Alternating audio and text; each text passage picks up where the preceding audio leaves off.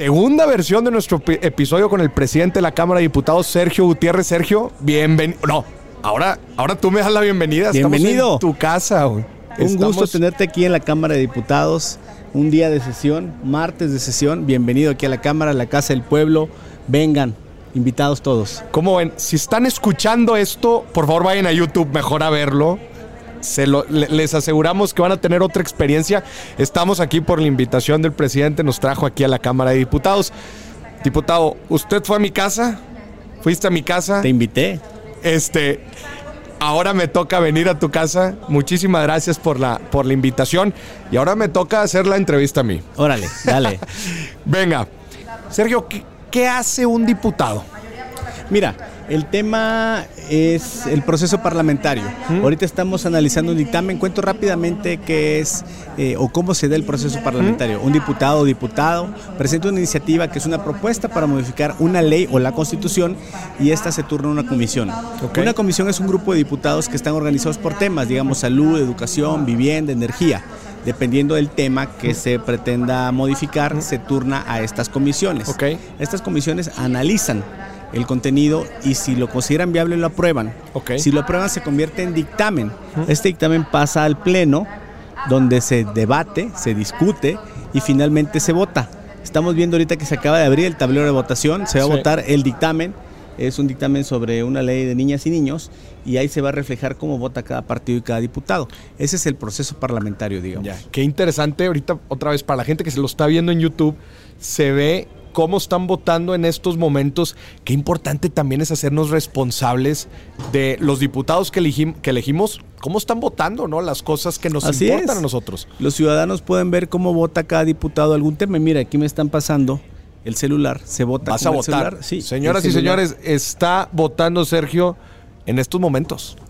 Vamos a votar, es un estamos en sesiones semipresenciales por el tema del COVID y se desarrolló una aplicación que permite votar a distancia. ok. Eh, no llenamos el pleno Mm. para que no haya demasiada gente, Gente. y otros están pueden estar en sus oficinas o en sus distritos. Aquí estoy abriendo la votación. Abrir. la cara, ¿no? Es Reconocimiento, de reconocimiento facial. Yo estoy hasta arriba, soy el primero.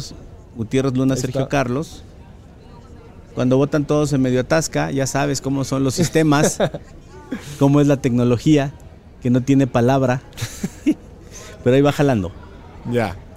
Entonces, mientras jala, si quieres, seguimos, Le seguimos. platicando. Oye, Sergio, y platícanos cómo, este, bueno, a ver, al- ahorita se está votando algo relacionado a los niños. Sí, ahí, ahí, mira, ahí, ahí se va leyendo Mm, y vemos que se está votando. Mm. Es el artículo 57 de la Ley, La Ley General, General de Niños y Niñas. Mira, ya me abrió. Ahora con reconocimiento facial. Ahora que me reconozca, ya me reconoció. Oye, Ahora Sergio. voy a votar. Ahí vas a votar. Sigue cargando ¿Vas a votar a favor o en contra? a favor. a favor. Son dictámenes de consenso. Si se pueden dar cuenta, están votando todos a favor. Son dictámenes que ya están, digamos, prehablados. Que están prehablados y hay consenso. Y todos están a favor. Ya. Es un tema de niñas y niños, generalmente. Pasan. Sigo aquí ya que me reconozca para votar. Y ahora desea emitir su voto. A favor. Mm, Votó a favor. Ahí sigue pensando. Y Ya dice que ya. Y se refleja ya. Gutiérrez está Luna, ya. Sergio Carlos. Ya. Todo esto lo tuvieron que implementar a raíz de la pandemia. Así es, a raíz de la pandemia. Antes de la pandemia votabas desde la curul con Mm. el dedo, te Ya. reconocía la huella y tenías las opciones para votar. Ya. Ya lo modificamos ahora para que sea así. Sergio, a todos, nos- a todos los, los ciudadanos nos interesa que los diputados sean productivos. ¿Cómo medir la productividad de un diputado? Mira, hay muchas formas. Eh, hay alguna forma midiendo las iniciativas que presentan, las iniciativas que se presentan y se dictaminan a favor, es decir, que se convierten en leyes. Eh, también con las veces que se sube a tribuna, pero yo creo que debe ser un poco más amplio porque hay diputados que pueden hacer muy buena labor, digamos, generando consensos, Mm. dialogando con otros partidos para que avancen las cosas o comunicando en los medios, alguna posición de partido, de cámara. Yo creo que la gente va visualizando qué diputado o diputada es el que está más en actividad. En actividad. Oye, son 500 diputados y diputadas, ¿verdad? Sí, 250 hombres y 250 mujeres. Mujeres. ¿Son, ¿Se necesitan los 500? ¿Qué opinas de esto? Mira, es un análisis que se ha venido eh, de alguna manera comentando durante mucho tiempo. Creo que sí pudiera haber una reducción. Son 300 que se eligen en territorio, se llaman diputados de mayoría en un distrito. Hay 300 distritos en el país, por cada distrito se elige uno.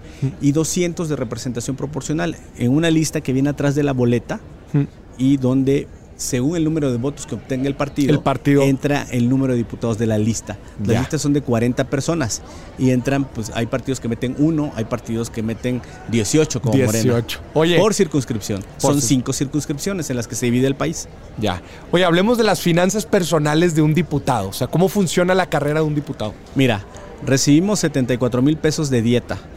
Un apoyo, eso es lo que recibimos digamos, de ingresos. Son, netos, ¿no? De ingresos se tiene un apoyo para eh, viáticos, traslados, porque hay diputados que vienen de Tijuana, de Mexicali, de Oaxaca, de Mérida, se trasladan todas las semanas. Claro. Entonces, eso eh, hay un apoyo que varía según de dónde vengas. No es lo mismo venir de Tecama, que Estado de México, que de Tijuana. Claro. Cuesta más caro y finalmente un apoyo para algunas actividades que también es una cantidad menor, alrededor de 40 mil pesos, que ya se comprueba mm. y que tienen que ser bajo ciertos parámetros de comprobación. La verdad es que desde la legislatura pasada se mm. acotó muchísimo todo. Aquí había un barril sin fondo. De prestaciones. prestaciones, dinero que no se comprobaba, mm. eh, los llamados moches, que eran estas, eh, pues digamos, sobornos que recibían algunos diputados por incluir en el presupuesto de egresos algunas obras a sobreprecio. Esa es la verdad. ¿Y eso, pero eso cómo lo, regularon? No, ya no existe ese tema porque lo que viene del presupuesto de egresos, las obras que están en el presupuesto vienen del Ejecutivo, nosotros las analizamos aquí, pero no hay ninguna negociación. Lo que pasaba antes es que negociaba un diputado con un gobernador o con un presidente municipal. Ah y le decía el gobernador, el presidente municipal, oye, hay un puente, eh, necesito 500 millones para hacer el puente, te voy a dar el 10%, 50 millones. Muy bien, pero el puente, el puente costaba 250 millones. Sí, claro. Entonces esa era la componente que había todos los años. Eran 20 mil millones de pesos que se manejaban discrecionalmente para repartirse entre los para repartirse. Pero a ver, nada más vuélvenos a explicar cómo, cómo eliminaron esta parte, o sea, para que no existiera esa prenegociación entre gobernador y diputado. Ya no permitiendo que ninguna autoridad, digamos presidente municipal o gobernador, negociara directamente con los diputados, incluyendo temas en el presupuesto. Los temas que están en el presupuesto están muy consensados, son genéricos, no son intereses individuales de alguien. o sea, ya no es el diputado que dice yo quiero un puente en tal estado, o una carretera, o un hospital, lo que sea. No, son temas muy generales ya. que impiden que se genere esta práctica. Ya. Oye, eh, que, eso, es súper importante. Eran 20 mil millones de pesos que se iban en reparto a diputadas y diputadas y en estos llamados moches, que eran eso, justamente eh, moches, sobornos por conseguir una partida para hacer una obra a sobreprecio. Ya. Y entonces eso se, se, viene eliminando, porque aparte el presupuesto es una de las funciones más, más importantes de la Cámara de Diputados. Es una de las funciones más importantes, es una función única. Solo la Cámara, de, Diputados la Cámara de Diputados participa de este proceso. Aprobamos todos los años el presupuesto de egresos, una negociación amplia. Que ya nos dijiste, oye, se toman hasta... Cinco días duró eh, eh, el año pasado sesionamos de 10 de la mañana a 11 de la noche durante cinco días. El último día acabamos como a las 2, 3 de la mañana. Fue algo muy intenso. Ya. Y platícanos un poco más de este proceso, o sea, de, la aprobación del presupuesto para que la gente entienda, pues así como nosotros hacemos nuestro presupuesto, es el presupuesto del país. ¿En qué se va a usar el dinero?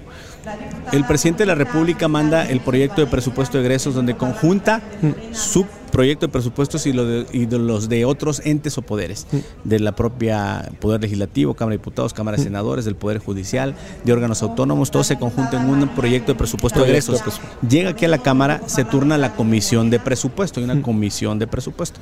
Esa comisión generalmente hace una labor de, digamos, de escucha, de audiencias con diversos interesados, por ejemplo, universidades públicas, campesinos, ganaderos que tienen algún interés legítimo en algún, en algún recurso que puede reflejarse en infraestructura o en apoyos o en cualquier otra cosa.